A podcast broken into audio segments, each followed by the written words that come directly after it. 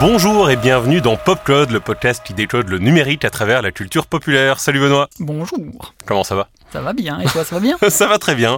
Euh, on a eu beaucoup de retours euh, positifs par rapport au dernier euh, épisode. Pas beaucoup en fait, parce que c'était un film très très inconnu dont on a parlé, mais j'ai eu beaucoup de gens qui sont venus vers moi en me disant je suis content que vous nous ayez fait découvrir ce film-là. Alors ça, c'est vraiment, on en parlait l'autre fois, mais c'est ce qui me fait plaisir dans ce podcast-ci. On se demandait pourquoi on le fait parfois. C'est juste bah, si on peut faire découvrir des chefs-d'œuvre hein, comme Strange Days à 20, 30, 40 personnes, eh ben, on est ravis. Ça fait plaisir. Exactement. Euh, et donc, pour continuer à nous faire plaisir et, et, et à faire en sorte qu'on fasse découvrir ce podcast euh, et les films qu'on traite surtout à autant de gens euh, que possible, ben, on vous demande de faire peut-être deux choses pour nous aider. La première chose, c'est sur votre application de podcast préférée, Spotify, Apple Podcast, vous notez l'émission. Euh, 4 étoiles, 5 étoiles sur 5 euh, si vous êtes vraiment fan. Et deuxième chose, vous pouvez éventuellement partager le podcast autour de vous, donc sur vos réseaux sociaux, parlez-en à vos amis, votre famille. Ben, ça nous fait vraiment plaisir que notre audience s'agrandisse, euh, pas pour notre petit ego, mais plus pour le fait de dé faire découvrir des, des, films comme Strange Days et des films vraiment plus méconnus euh, à un public plus large. Donc voilà, Benoît, petite, euh, la pub est faite. Parfait. On peut euh, se lancer vers le film qu'on va aborder aujourd'hui, qui est en fait un film beaucoup plus connu que Strange Days, mais qui est un film qui continue tout de même notre discussion sur la relation entre police et technologie de la fois dernière, mais sans plus attendre, on vous laisse écouter le thème du film.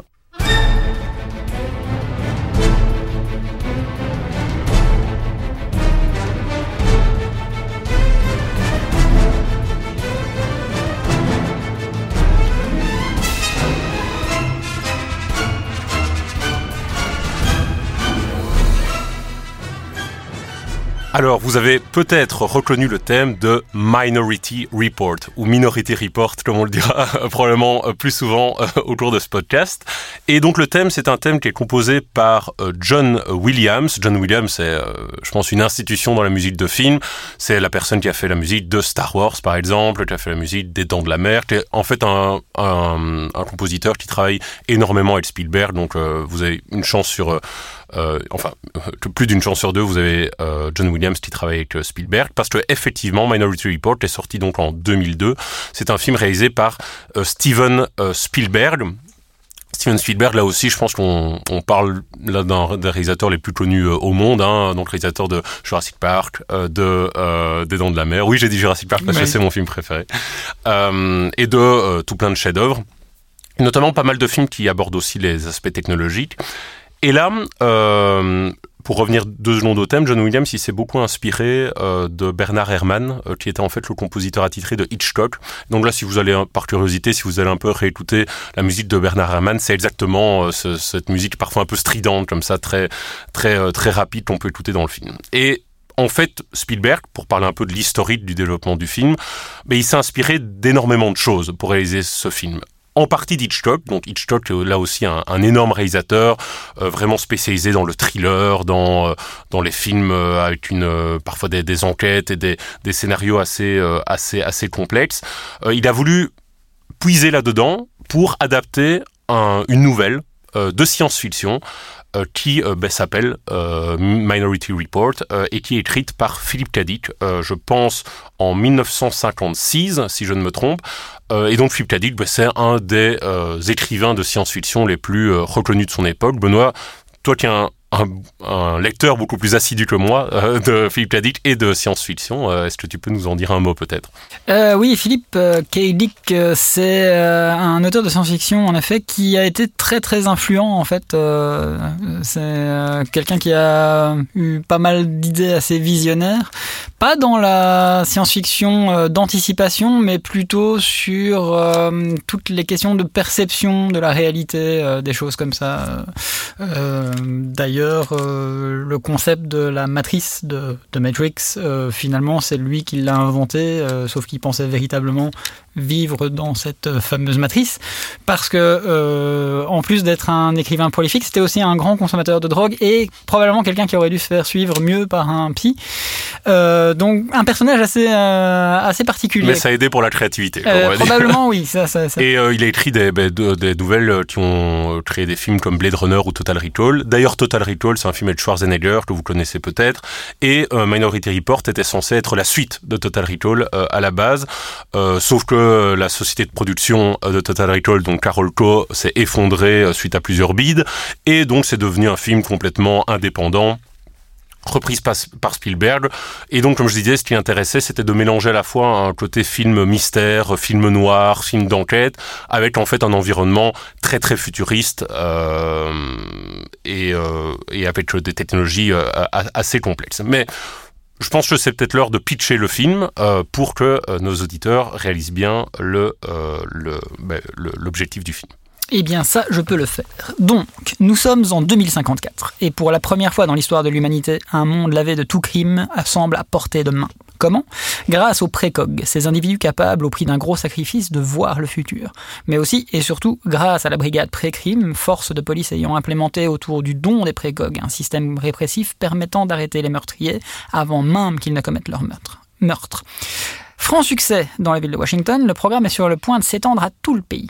John Anderton, fervent défenseur du système dont il est le chef de département, en est le premier réjoui, lui qui vit dans le regret continuel de ne pas avoir pu empêcher un meurtre qui a bouleversé sa vie.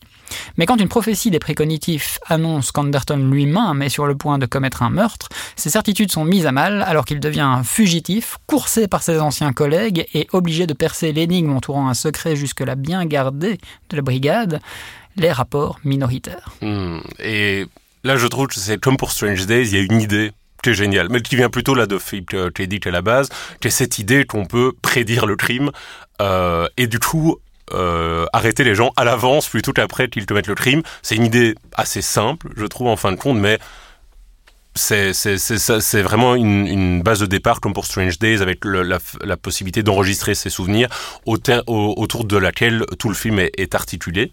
Euh, donc par rapport à la vie, je, vais peut-être commencer parce que apparemment je vais être le plus euh, positif. Hein, euh, Benoît m'a un peu spoilé son avis.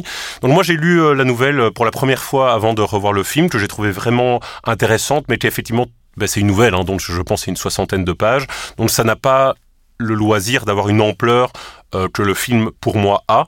Donc en gros, ça expose bien le concept, ça expose bien euh, l'enjeu de John Anderton qui euh, reçoit son, enfin, sa, sa, sa soi-disant destinée.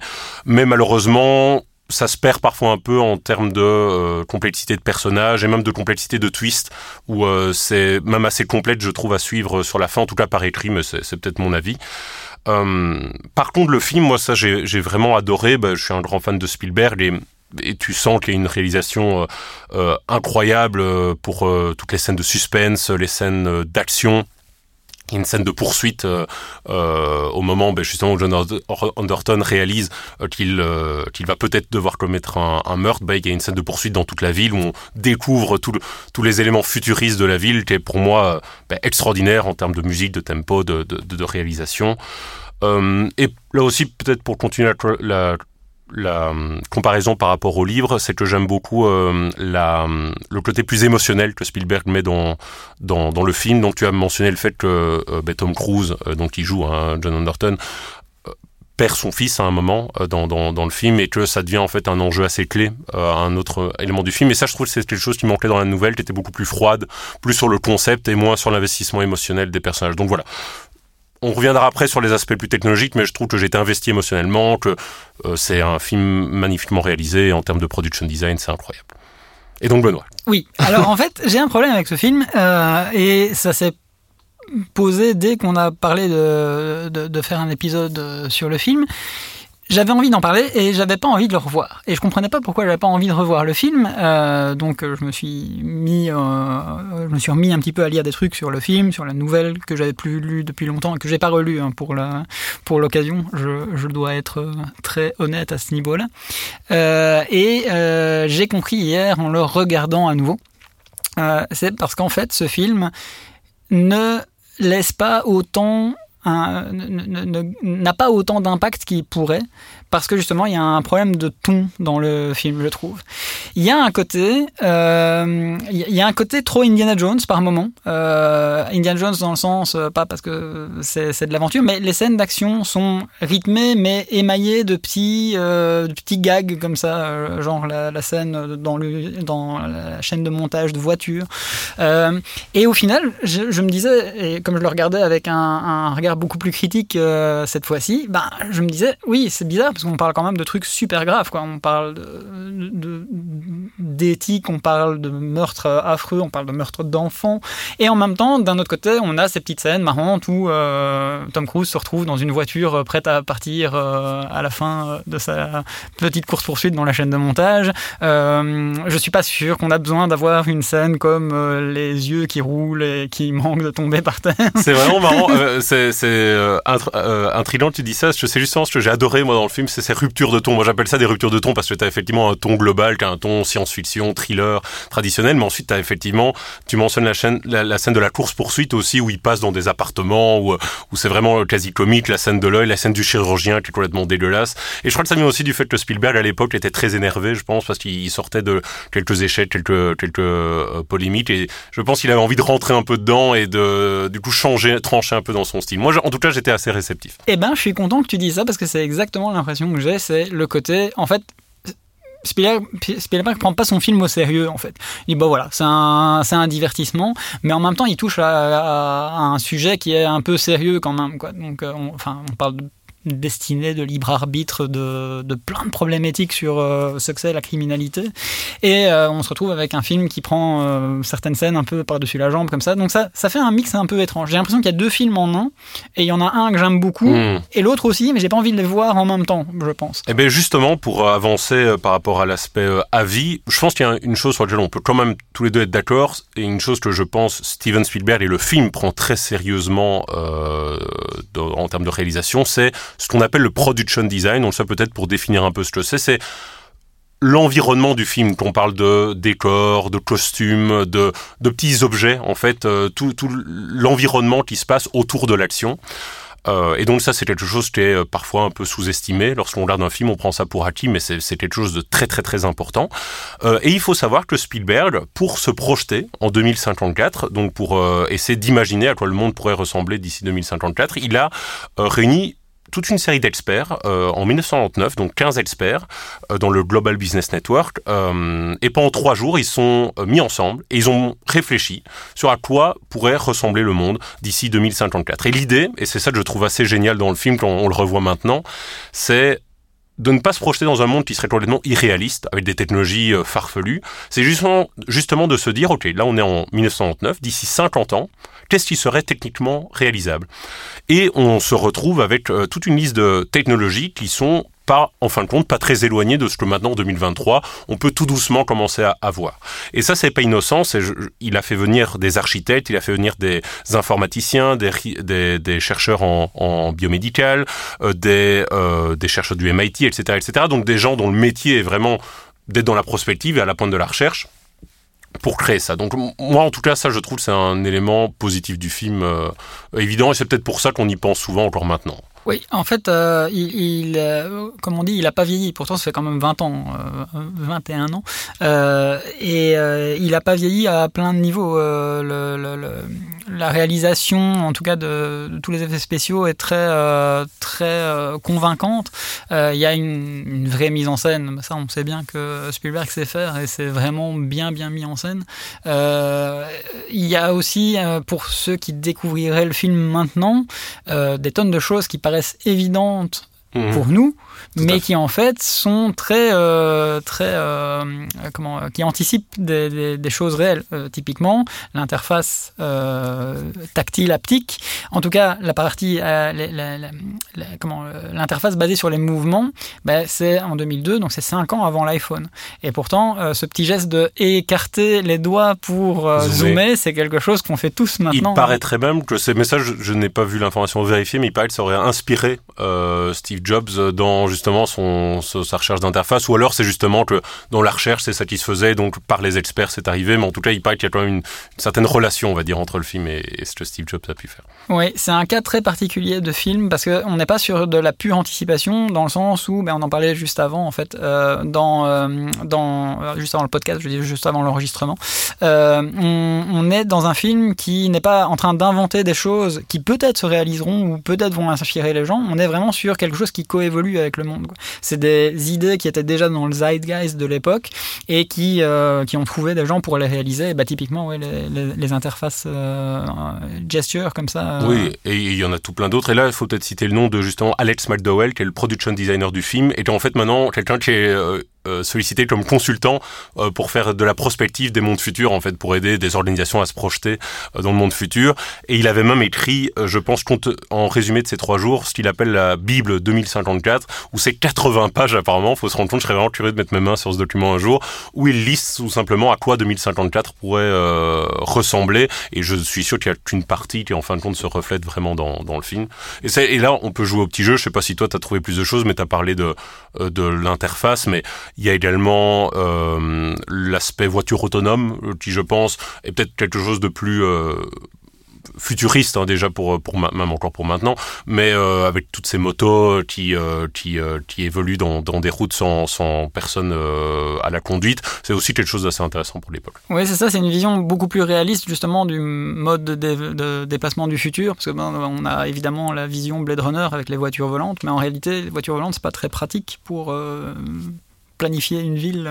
Alors que là, on, euh, ouais, on voit que le, trafic a été pensé de telle sorte que c'est même un peu un mélange avec euh, l'Hyperloop euh, qui, qui, était, enfin, qui est en prévision, on ne sait pas trop bien. donc ouais, ça aussi c'est assez, assez bien vu. Il y a aussi la notion, même si c'est plus invasif, mais la notion de pop-up avec mmh, les, les, les, publicités ciblées sur, sur une personne. Oui, la notion cookie en fin de compte où on a des, des publicités personnalisée parce que dans le film, quand à un moment Tom Cruise est dans, je pense qu'il fouille euh, des, policiers, et il rentre dans un magasin et directement il y a une, un hologramme, encore une fois quelque chose de, peut-être euh, euh, futuriste à l'époque, un hologramme qui apparaît et qui l'appelle bonjour John Underton. Qu'est-ce que vous voulez comme type de chemise? Parce qu'on pourrait imaginer qu'il connaît son profil, ils savent ce qu'il a acheté. Et là, on revient au système de recommandation type Amazon, etc. qu'on peut connaître maintenant. Et là aussi, c'est ultra bien vu. Oui, c'est ça. On, attend, on entend même le, même, le même agent qui euh, interroge une autre cliente sur euh, est-ce que vous êtes satisfaite de votre euh, dernier achat. Donc oui, il y a beaucoup de choses qui, qui ont percolé dans le Zeitgeist ou qui, qui étaient déjà un peu là. en fait, je me suis posé la question, j'ai fait un petit test tout bête. Je suis allé voir sur Google Scholar, donc Google, Google Scholar, c'est le moteur de recherche de papier de, scientifique, voilà. Et j'ai tapé Minority Report entre guillemets et plus movie quand même parce que Minority Report c'est quand même dire quelque chose en vrai. Euh, il y a quand même 8000 hits, donc 8000 articles scientifiques qui parlent de Minority Report. Alors j'ai poussé un peu plus loin, je me suis dit, tiens, est-ce qu'il y a euh, un lien entre euh, Minority Report et, je pense que c'est le prochain sujet, Crime Prediction? Mhm. Et on trouve quand même, donc Crime Prediction, on trouve quand même 5000 hits sur Google Scholar. Et quand même, dans tout ça, si on mélange Crime Prediction et Minority Report, on obtient 216 articles hmm. qui font le lien entre les deux. Tout à fait. Et ça, c'est vraiment intéressant. Et avant d'aborder ce côté, justement, euh, police prédictive, euh, je trouve ça incroyable, en fait, qu'à l'époque, comment dire, euh, pour essayer de se projeter en 2056, ils ont fait appel à des scientifiques de sciences, on va dire, traditionnelles, genre informatique, physique, chimie, etc. Alors que maintenant, et je crois que c'est aussi ça qui se reflète par tes hits d'articles, c'est que maintenant on va faire appel aussi à la science-fiction pour nous aider en fait à se projeter dans le futur. Donc on va, on va s'auto-ingérer de la science-fiction et c'est quelque chose, en fait, c'est un terme, ça s'appelle de la design fiction, euh, qui est en fait euh, un, mode de réflexion dans lequel on va utiliser des mondes euh, futuristes, par exemple le monde de Minority Report ou d'autres mondes de d'autres univers de science-fiction et essayer de les utiliser comme base pour se dire ok voilà en 2054, voilà à quoi le monde pourrait ressembler. Et du coup, ben, euh, quel type de technologie on pourrait éventuellement développer dans, dans ce monde-là, comment notre organisation doit se positionner dans ce monde-là? Et donc on voit qu'il y a vraiment un rôle de plus en plus important de la science-fiction, même dans, dans le monde réel, euh, alors que c'était peut-être l'inverse euh, avant. et bon, là je crois que c'est vraiment, on est pile dans le thème du podcast, et comment réalité et fiction se façonnent mutuellement. Et là, il n'y a pas meilleur exemple que ça, en quelque sorte. Et, d'ailleurs, euh, petite anecdote personnelle, euh, pour te dire que ce film-là en particulier a inspiré plein de gens, euh, il y a un module que j'ai développé moi en tant que chercheur qui s'appelle Underton. Magnifique, magnifique. Bah oui, non, non, je crois que ça a influencé beaucoup de beaucoup de chercheurs et inspiré en fin de compte beaucoup de chercheurs et beaucoup, je pense, de même de, policiers, peut-être en, en, d'entreprises qui, qui, qui développent ce type de logiciel, a peut-être poussé un peu plus dans cette direction. Et justement, je ne sais pas si tu as quelque chose à rajouter pour le production design, mais... Si, j'ai quelque chose à rajouter sur le production design. L'étalonnage couleur est trop bleu.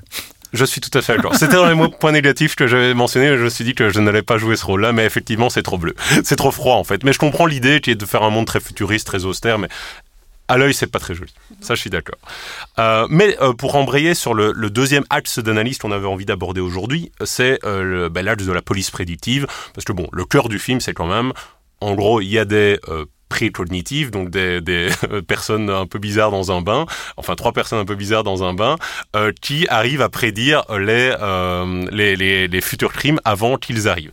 Mais dans notre monde, on n'a pas encore ces personnes-là dans un bain qui nous disent voilà, là il va y avoir ce tel crime, mais la notion de police prédictive existe, et existe déjà depuis pas mal d'années. Elle n'existait peut-être pas dans ces proportions-là en 2002, là c'était vraiment de la, la, prospection, euh, mais euh, elle existe tout à fait maintenant. Mais on est tous entourés maintenant par des systèmes de recommandation. Je parlais tantôt d'Amazon. Euh, quand vous allez sur Amazon, on vous montre quel produit pourrait vous plaire. Quand vous allez sur Netflix, on vous montre quel, quel film vous pourriez apprécier sur base de votre historique.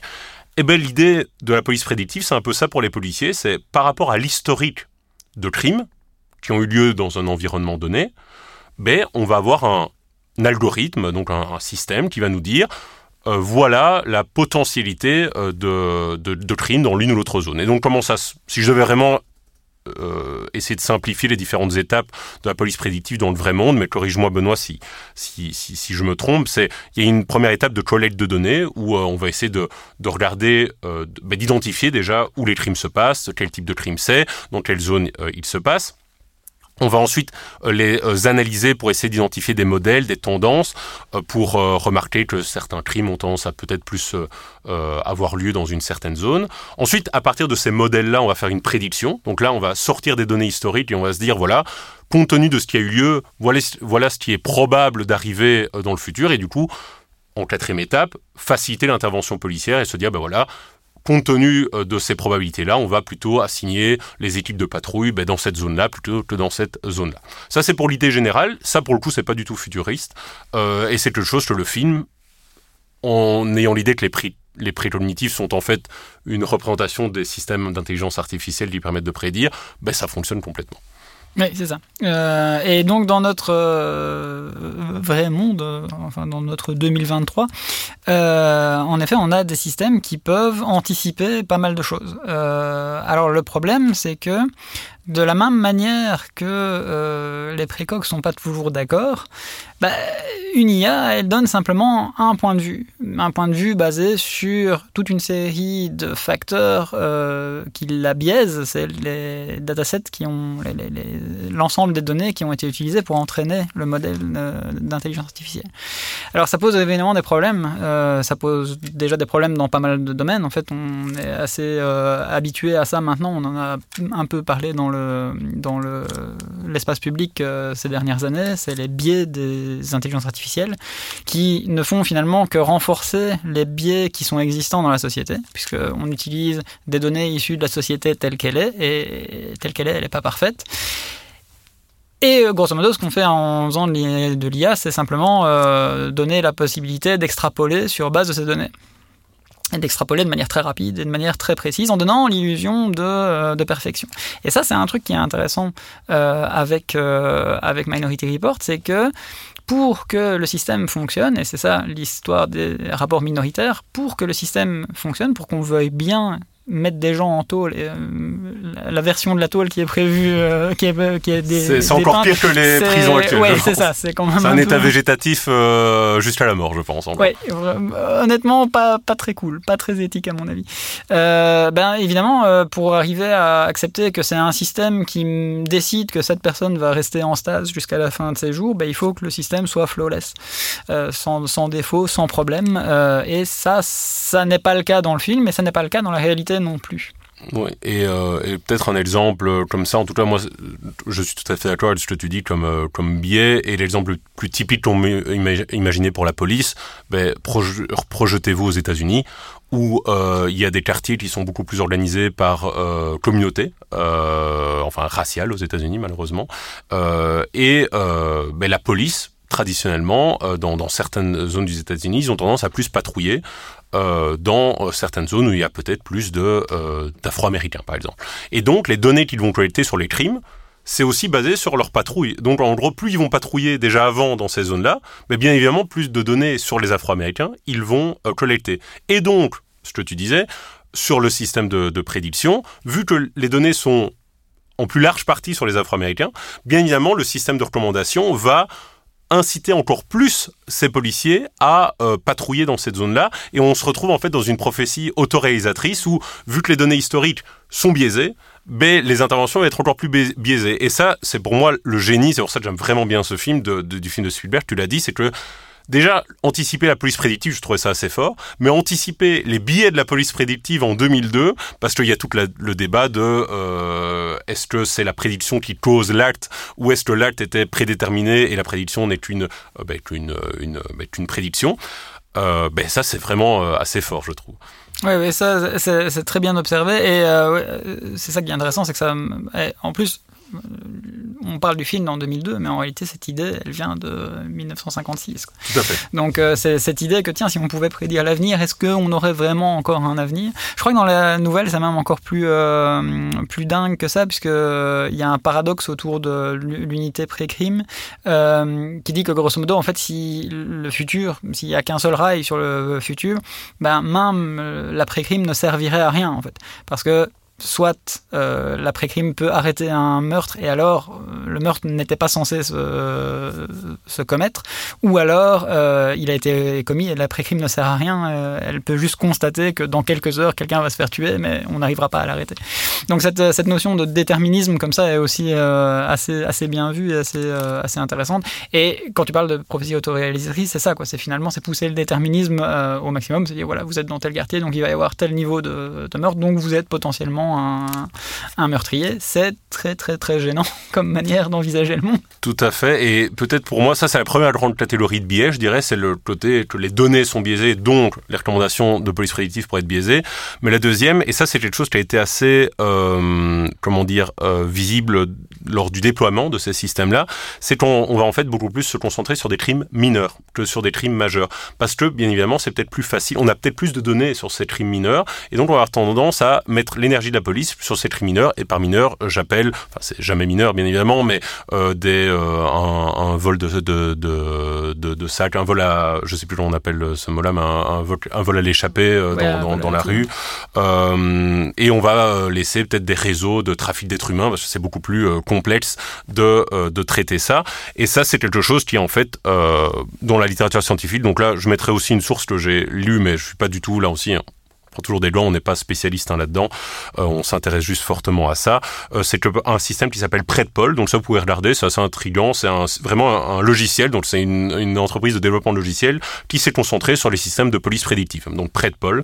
Euh, mais quand il est déployé, ben, ce que montre la, la littérature scientifique, c'est que c'est très bon pour euh, cambrioler des, pour euh, prédire des cambriolages, euh, des vols de voitures, mais beaucoup moins pour ces crimes de grande ampleur, la, la fraude.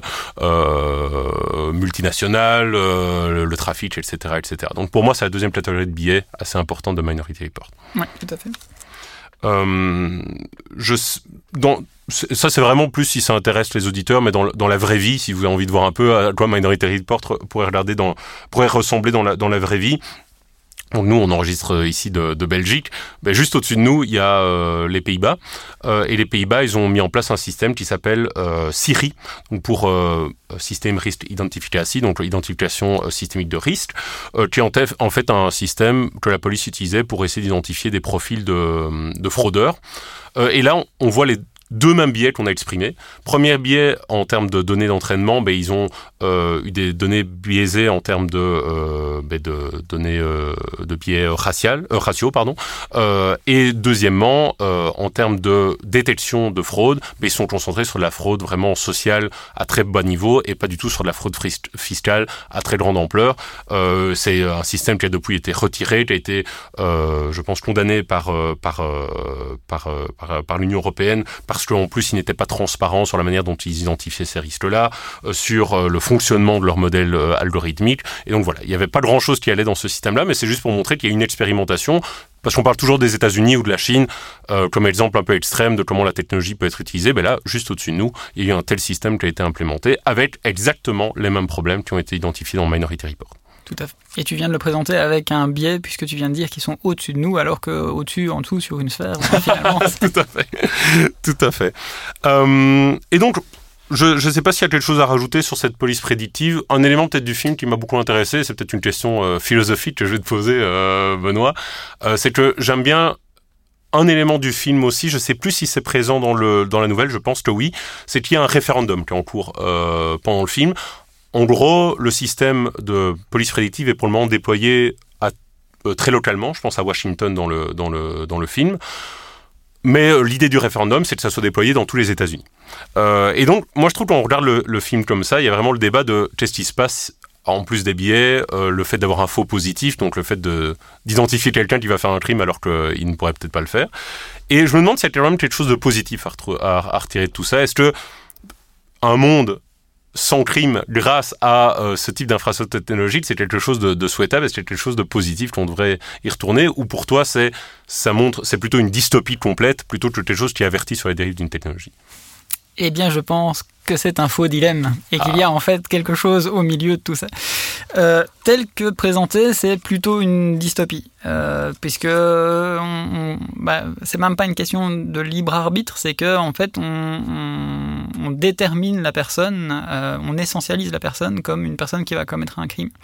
Or, ce que montre le film, et c'est la voie qui me semble la, la meilleure finalement, c'est que si on est exposé à son futur, ben alors on reprend le contrôle sur son futur. Donc ça, en fait, c'est vraiment, euh, c'est un, euh, c'est une ode à la prévention. C'est à dire, mmh. ok, si on avait cette capacité de voir dans l'avenir et qu'on dit, bah, voilà, euh, Anthony, tu vas commettre un crime tout à l'heure. La meilleure chose à faire, ce serait pas de t'arrêter. La meilleure chose à faire, ça serait de te confronter à ça et d'essayer de comprendre pourquoi tu vas le, mmh. tu vas le commettre. Et donc, faire de la prévention euh, prédictive. C'est quasi une piste de recherche que tu avances là, Benoît, c'est magnifique. Euh, c'est très intéressant et euh, c'est une belle piste d'ouverture, je trouve, comme côté positif. Et une deuxième piste que je trouve que le film aborde aussi, c'est le côté garder des enquêteurs humains dans, dans, la, dans la boucle. Il y a tout le personnage de Colin Farrell qui, en gros, lui, n'est pas très fan de ces, de ces technologies-là, très, très sceptique dans le film. et ben c'est vraiment le type qui a les qualités du flic à l'ancienne, qui se laisse pas euh, avoir par, euh, par tous ces systèmes technologiques-là, qui va vraiment faire euh, une enquête de terrain en dehors des recommandations éventuellement de l'algorithme. Mais ce que ça peut montrer comme, comme ouverture aussi, c'est que un bon équilibre, mais ça c'est comme dans beaucoup de choses qu'on a déjà abordé dans ce podcast, un bon équilibre entre des qualités humaines et des personnes qui vérifient en fait à la fois la qualité des données, à la fois les recommandations et des interventions humaines, ben, c'est sûrement la bonne voie à poursuivre. Oui, avec d'ailleurs, euh, connexe à ça, euh, un vrai sujet de recherche en machine learning qui est la recherche sur euh, la notion d'équité en machine learning, la fairness, euh, c'est le terme qui sera le plus utilisé souvent, euh, qui essaye justement euh, de, de, garder ce recul sur les données qu'on fournit au machine learning pour entraîner les modèles. Donc euh, essayer d'avoir un maximum de biais qui sont supprimés pour éviter ce déterminisme qui serait pas du tout équitable. Bah, et en conclusion, je pense qu'on peut dire, comme dans beaucoup de films qu'on a abordés ici, c'est que le problème, c'était pour l'épisode de Black Mirror qu'on avait titré ça, c'est le problème ne vient pas forcément de la technologie. On a expliqué tantôt des, euh, des, biais des données, ben c'est aussi à cause des patrouilles de police qui sont déjà biaisées à la base que l'algorithme devient encore plus biaisé. Donc il y a, y a aussi un... C'est ce que le film montre aussi, il faut travailler sur les biais humains euh, euh, pour ensuite travailler aussi sur les biais technologiques. Je sais pas Benoît si tu as autre chose à rajouter sur l'analyse? Euh, non, un autre point aussi qui a été prévu et prédit par Minority Report, c'est euh, la reconnaissance faciale. Mais là, c'est pas la reconnaissance faciale puisqu'il se base sur les iris, mais euh, on voit, notamment en Chine, c'est assez assez impressionnant comme on est traqué et reconnu dans la rue. Là, on a une société où tout le monde est systématiquement traqué. Je pense à la scène de, du métro où tout le monde rentre et tout le monde est flashé. Donc exactement. Et non, ça c'est aussi bien vu. Il y a aussi la réalité augmentée. On voit un moment dans un centre de divertissement où il y a des, modèles en 3D euh, qui, divertissent euh, un peu comme dans un bar de, striptease certains, euh, certaines, certaines personnes. Donc ça c'est vrai, on aurait pu faire encore une plus grande liste de tout ce que ça a bien anticipé, mais on va s'arrêter là peut-être pour en savoir plus. Moi j'ai identifié quelques éléments, donc déjà je vous encourage à lire la nouvelle peut-être avant de voir le film pour avoir le contexte. Le film il est assez facilement trouvable, là je pense c'est un film qui de toute façon a été très très vu. Pour, euh, pour euh, l'anecdote, euh, il y a un jeu vidéo basé sur le jeu, sur le film, qui est apparemment plutôt sympathique, mais auquel je n'ai jamais joué. Je sais pas si toi tu as joué. Non, pas joué. Il y a aussi une série télé qui apparemment là est vraiment pas bonne du tout. Je ne l'ai pas regardé non plus, mais je, je, je, ne fais que relayer des échos. Je mettrai aussi dans les notes de l'émission euh, le lien d'un making of où euh, ils expliquent un peu comment ils ont transféré le bouquin vers le, vers le film. Donc ça, c'est assez intéressant. Et je mettrai aussi euh, le lien de l'article scientifique qui résume un peu tous les systèmes de police prédictive qui peuvent exister euh, pour le moment dans le monde. Donc c'est vraiment un article qui liste un peu tout ça. Donc voilà Benoît, je sais pas si tu as autre chose à rajouter. Non. Mais sinon, c'était un plaisir de discuter avec toi de ce film euh, très connu. J'espère que ça fera un peu balance par rapport au, euh, à la petite pépite hein, quand même qu'on a, qu'on a abordé la, la semaine dernière. Donc merci Benoît et on s'entend la prochaine fois. À bientôt. Merci à tous. Hot Code.